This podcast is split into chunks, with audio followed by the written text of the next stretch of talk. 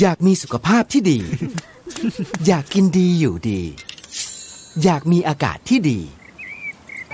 ทุกความอยากจะเป็นจริงได้ แค่เราลงมือปลูก เพราะชีวิตที่ดีคือชีวิตที่มีต้นไม้อยู่ล้อมรอบ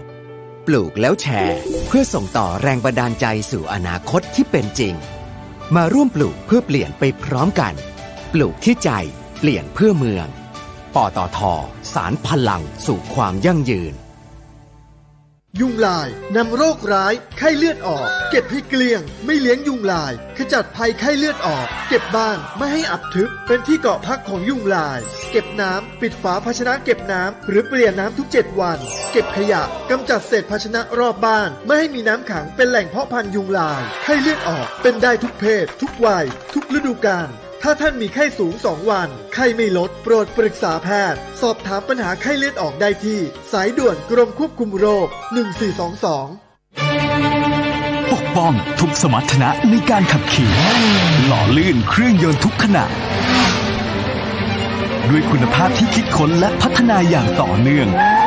เวนลอยลูพิแคนระดับโลกที่ผู้ใช้ยานยนต์วางใจ เวนลอย ลื่นเหลือล้น ทนเหลือหลาย ตรวจสอบทุกตลาดหุ้น วิเคราะห์ทุกตลาดการเงิน และอัตราการแลกเปลี่ยน พร้อมพูดคุยประเด็นร้อนในแวดวงธุรกิจกับรายการเงินทองต้องรู้ โดย ขวัญชนกวุฒิกุล และปิยมิตรยอดเมือง ทุกวันจันทร์ถึงศุกร์เวลา 10 โมง ถึง 11 โมงฟังสดๆทาง FM 90.5 ออนไลน์ www.smartbomb.co.th และ on mobile application Smart Bomb Radio สถานีวิทยุกรมการพลังงานทหาร พลังงานทหาร พลังการทำไทย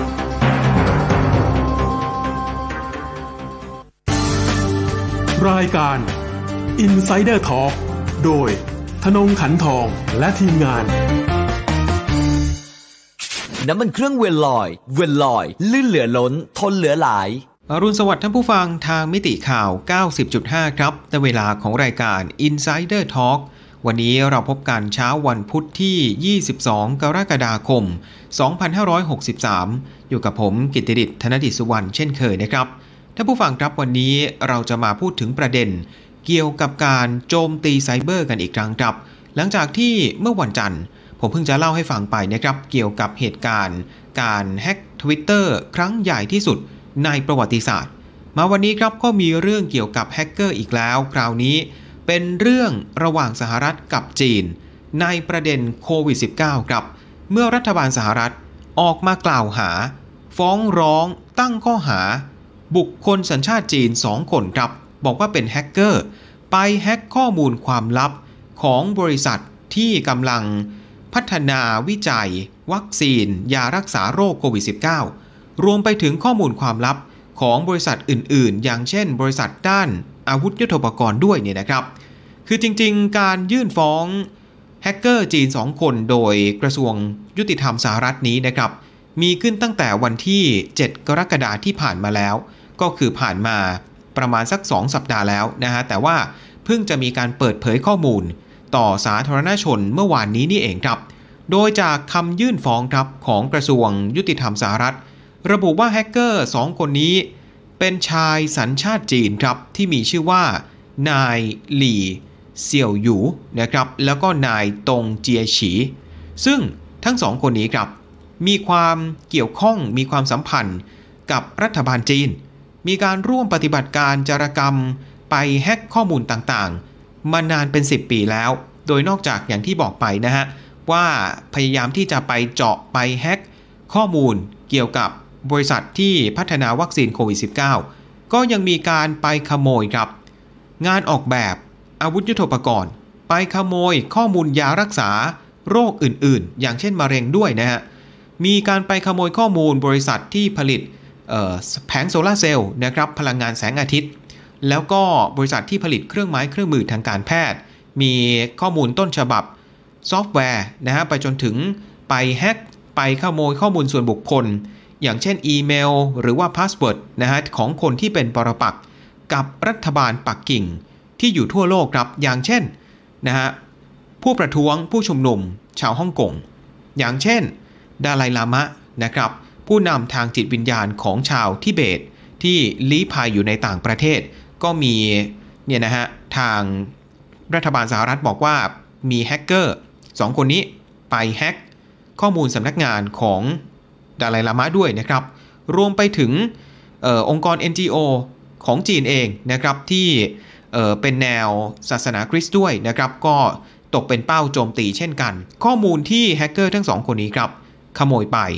จารกรรมไปได้ ทางสหรัฐบอกว่ารวมๆข้อมูลกัน หลายเทราไบต์นะฮะ เทราไบต์เนี่ยถ้านึกภาพง่ายๆก็เหมือนกับเอ่อ external hard hard disk นะครับ 1 ชิ้น นะฮะหอันที่เดี๋ยวนี้ใช้กันในปัจจุบันเนี่ยหอัน1ตัวนะครับ ก็จะมีข้อมูลจุได้ประมาณ1เทราไบต์หรือถ้าราคาแพงขึ้นมาหน่อยก็2เทราไบต์หรือว่าอาจจะ 4-5เทราไบต์เนี่ยนะครับ อันนี้นะฮะแฮกเกอร์ทั้งสองคนไปขโมยมาเนี่ยข้อมูลรวมกันหลายเทราไบต์เลยนะครับ แล้วประเทศที่ตกเป็นเหยื่อนะฮะที่แฮกเกอร์สองคนนี้เนี่ยไปขโมยข้อมูลมามีทั้งสหรัฐ มีอังกฤษนะครับมีเยอรมนี ออสเตรเลีย แล้วก็เบลเยียมด้วย รวมผู้ที่ตกเป็นเหยื่อนะครับสหรัฐบอกว่า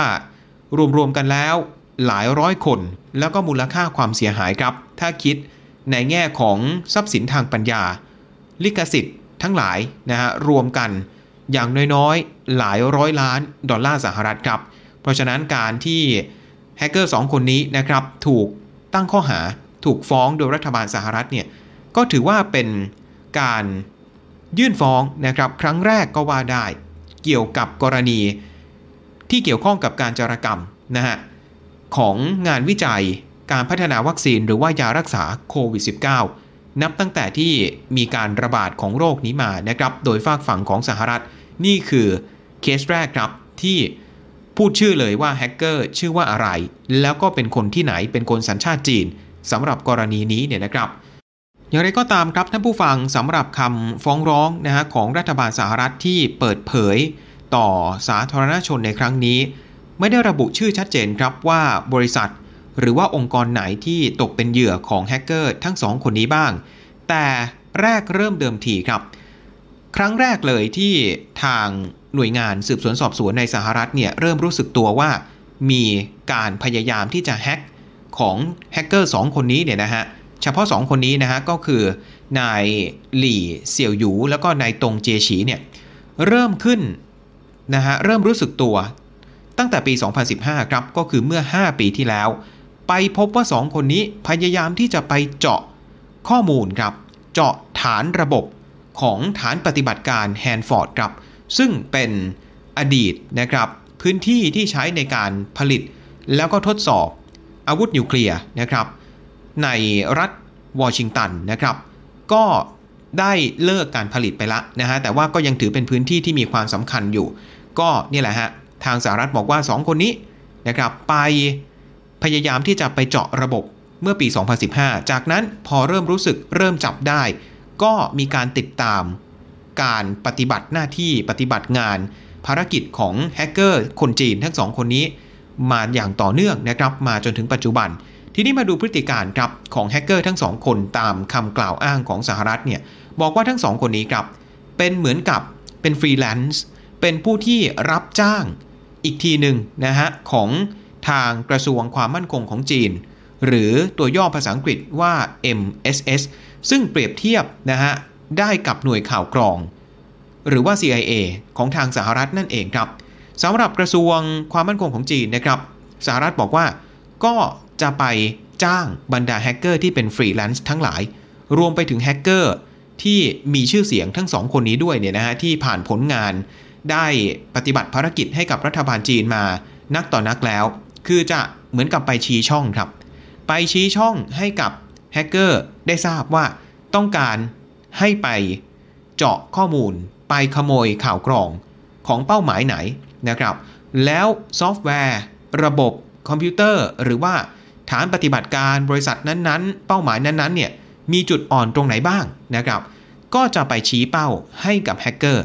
แล้วก็จ้างให้แฮกเกอร์เนี่ยไปเจาะระบบขโมยข้อมูลมาให้อีกทีหนึ่ง ซึ่ง 2 คนนี้ครับที่ถูกตั้งข้อหาโดยสหรัฐเนี่ยเป็นคนที่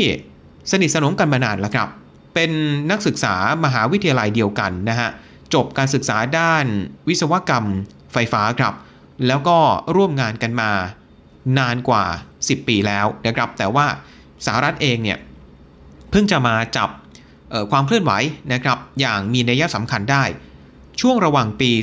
2014 ถึง 2020 ก็คือปีนี้นี่แหละนะครับ นอกจากโควิด -19 แล้วนะฮะ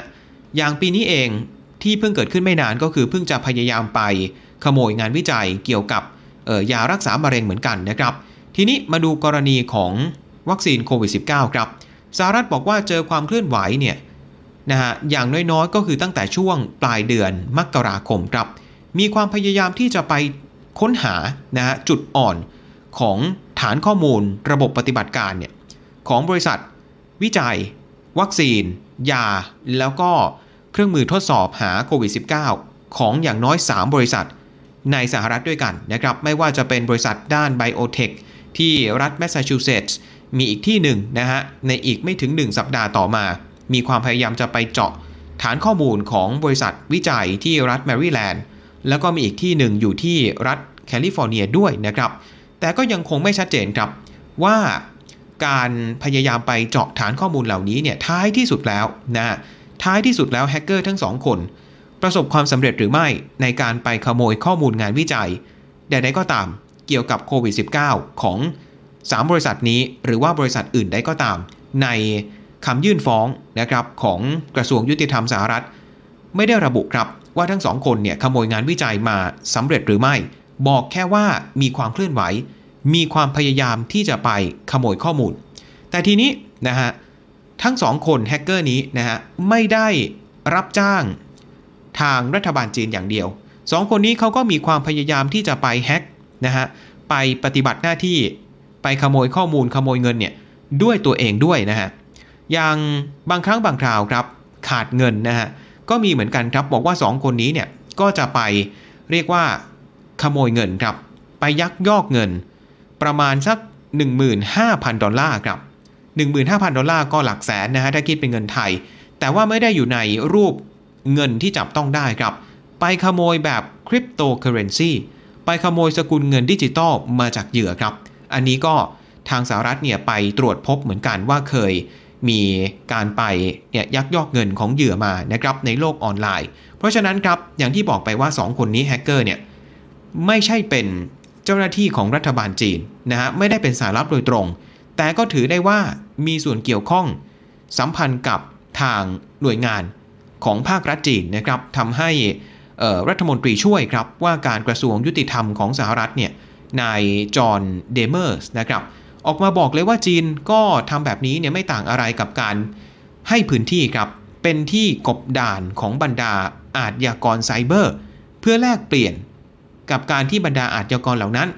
คอยทำงานด้านการรวบรวมข่าวกรอง ให้กับรัฐบาลของตัวเอง จีนทำแบบนี้ก็ไม่ต่างอะไรกับที่สหรัฐ ออกมากล่าวหารัสเซีย กล่าวหาอิหร่าน หรือว่ากล่าวหาประเทศอย่างเกาหลีเหนือนะครับ อย่างไรก็ตาม ทางการสหรัฐเนี่ยก็ยอมรับเหมือนกันครับท่านผู้ฟัง บอกว่าคงเป็นการยากครับที่แฮกเกอร์ทั้งสองคนนี้ที่เป็นคนจีนเนี่ยจะมีโอกาสถูกจับกลุ่มได้นะครับ เพราะฉะนั้นสิ่งที่เกิดขึ้นเหมือนกับเป็นการแสดงให้เห็นในเชิงสัญญลักษณ์มากกว่า เพราะว่าในเมื่อเป็นการยากที่ทั้งสองคน จะเดินทางมายังสหรัฐ แล้วก็เสี่ยงถูกจับ ทางรัฐบาลสหรัฐก็เลยมองว่า คงจะเป็นประโยชน์มากกว่าครับที่จะออกมาเปิดโปงพฤติกรรม ให้สาธารณชน ให้ทั่วโลกเนี่ยได้เห็นกันไปเลย แล้วจริงๆย้อนกลับไปนะฮะอย่างเมื่อเดือนพฤษภาคมที่ผ่านมา คือเมื่อประมาณสัก 2 เดือนที่แล้ว รัฐบาลสหรัฐก็เคยออกมาเปรย ถึงเรื่องนี้แล้วครั้งหนึ่งนะฮะแต่ว่าตอนนั้นไม่ได้พูดชัดเท่าตอนนี้ ไม่ได้มีการฟ้องร้องการดำเนินคดี อะไรอย่างเป็นทางการขนาดนี้ ตอนเดือนพฤษภาคมเนี่ยนะฮะทาง FBI นะครับแล้วก็ กระทรวงความมั่นคงมาตุภูมิสองหน่วยงานนี้เหมือนแค่เตือนเฉยๆครับ ไปเตือนบรรดาบริษัทนะฮะสำนักงานวิจัยเกี่ยวกับเรื่องโควิด -19 เนี่ยบอกว่าให้ระวังเอาไว้ให้ดีนะครับ อาจจะตกเป็นเหยื่อในการถูกแฮ็กในระบบคอมพิวเตอร์นะครับ โดยแฮกเกอร์ที่มีความเกี่ยวข้องกับรัฐบาลจีนได้ ตอนนั้นบอกแค่นี้ฮะ ไม่ได้บอกอะไรไปมากกว่านี้ แล้วก็ไม่ได้ยกตัวอย่าง ไม่ได้เปิดเผยว่าเกิดอะไรขึ้น บอกแค่ว่าบริษัทเหล่านี้นะฮะควรจะระวัง แล้วก็ไปเพิ่ม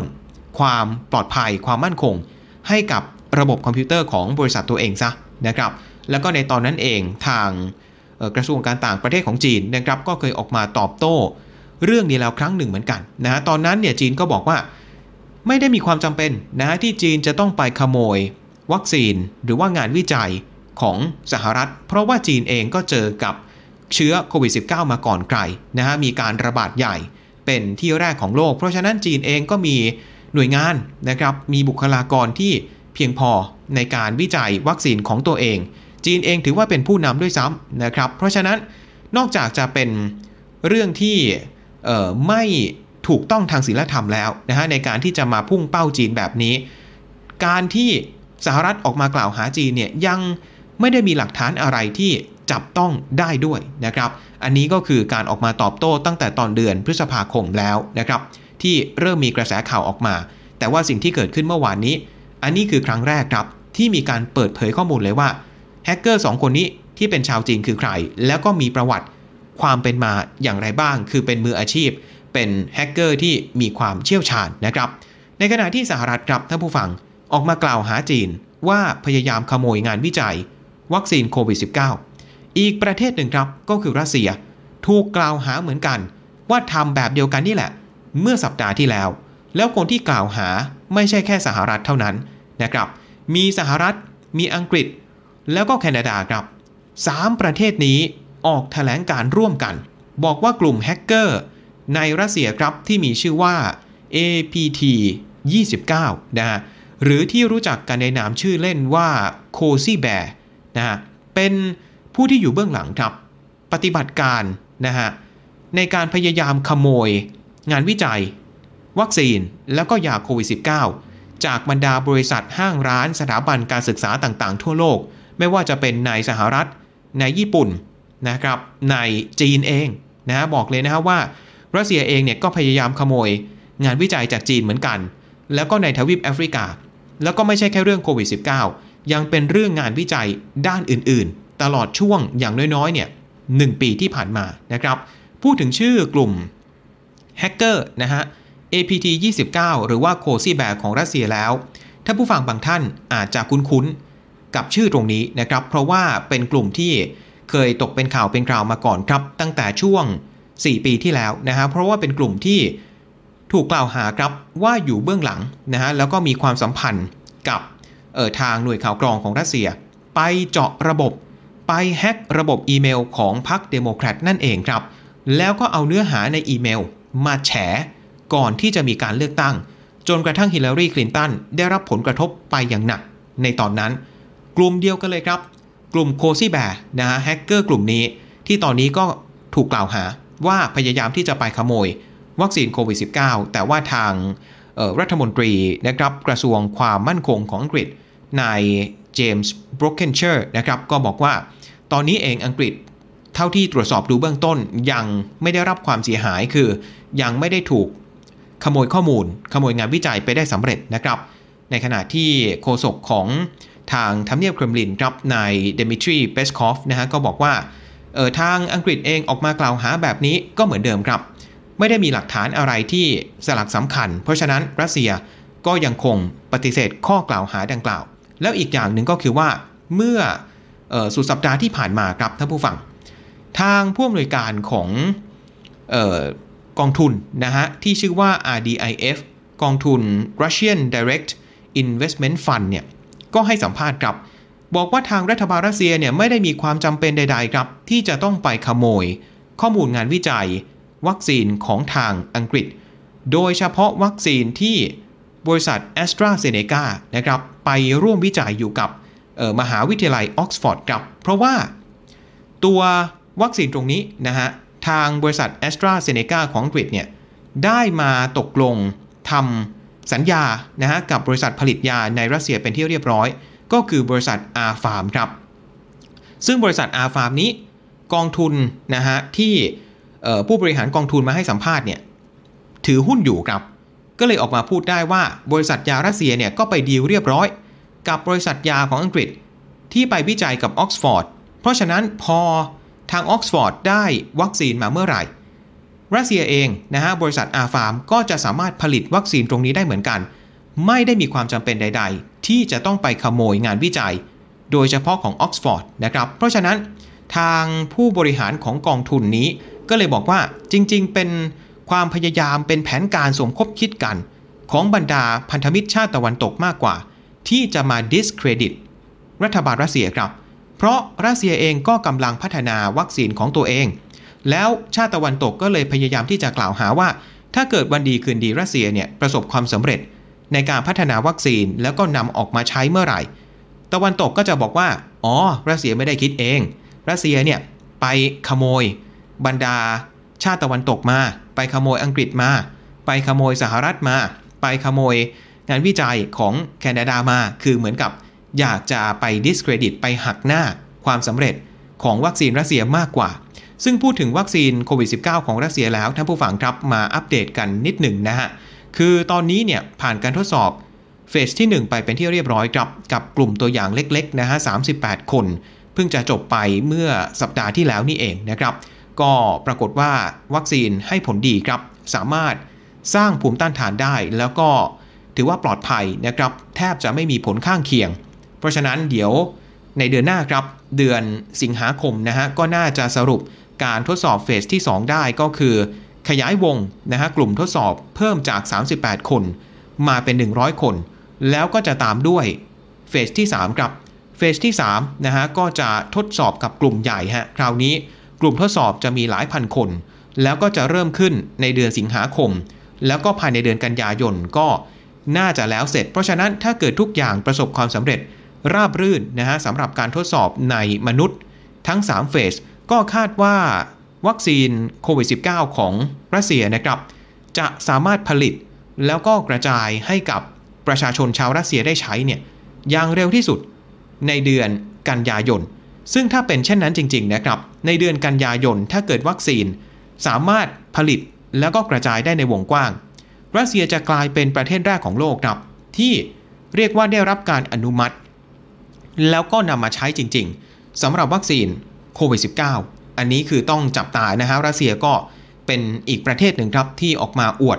ความสำเร็จของวัคซีนตัวเองนะฮะ ส่วนวัคซีนของมหาวิทยาลัยออกซฟอร์ดของอังกฤษที่เมื่อสักครู่นี้นะฮะเล่าไปที่ผู้บริหารกองทุนของรัสเซียพูดถึงเนี่ยบอกว่าไม่จำเป็นต้องไปขโมยมาเนี่ยนะฮะวัคซีนของ อังกฤษเองของออกซฟอร์ดที่มีชื่อว่า AZD 1222เนี่ยก็เพิ่งเป็นข่าวใหญ่ไปเมื่อวันจันทร์ที่ผ่านมานะครับถ้าผู้ฟังหลายท่านก็น่าจะได้เห็นข่าวกันที่บอกว่าผลการทดสอบ ในกลุ่มอาสาสมัครกลุ่มแรกเนี่ยปรากฏว่าไม่ได้มีผลข้างเคียงร้ายแรงใด ๆ แล้วก็สามารถสร้างภูมิต้านทานได้ดีเช่นกัน จนกระทั่งองค์การอนามัยโลกนะฮะถึงกับชื่นชมเลยครับ บอกว่าวัคซีนที่ ออกซฟอร์ดนะฮะร่วมมือกับบริษัท a s t r a z เซ e c a พัฒนาขึ้นเนี่ยถือว่าเป็นหนึ่งในวัคซีนนะฮะที่มีศักยภาพในการ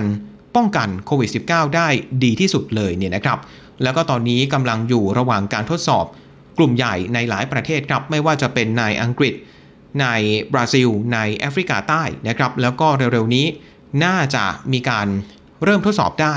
ในสหรัฐอเมริกานะครับ แล้วก็อย่างเร็วที่สุดครับ ก็คาดว่าน่าจะมีการผลิต ได้ประมาณสัก 1 ล้านโดสนะฮะแล้วก็เอามาใช้ได้ในอังกฤษเนี่ยราวๆเดือนกันยายน หรือว่าเดือนตุลาคมนี้ เพราะฉะนั้นดูจากแนวโน้มแล้วนะฮะก็จะเห็นว่าอย่างเร็วที่สุดครับวัคซีนตอนนี้ที่มีการพัฒนาที่มีการวิจัย แข่งกับเวลากันอยู่ทั่วโลกเนี่ยเร็วที่สุดนะครับ คงภายในเดือนกันยายนก็คืออีกประมาณสัก เดือนกว่าๆ2เดือนนะครับ หรือไม่ก็เดือนตุลาคม ถือว่าเร็วกว่ากำหนดพอสมควรนะฮะถ้าเกิดทำได้จริง จากเดิมที่องค์การอนามัยโลกบอกว่าอาจจะต้องใช้เวลานู่นเลยนะฮะกลางปีหน้า อย่างเร็วต้นปีหน้า แต่อันนี้เนี่ยกลายเป็นว่าบริษัทหลายที่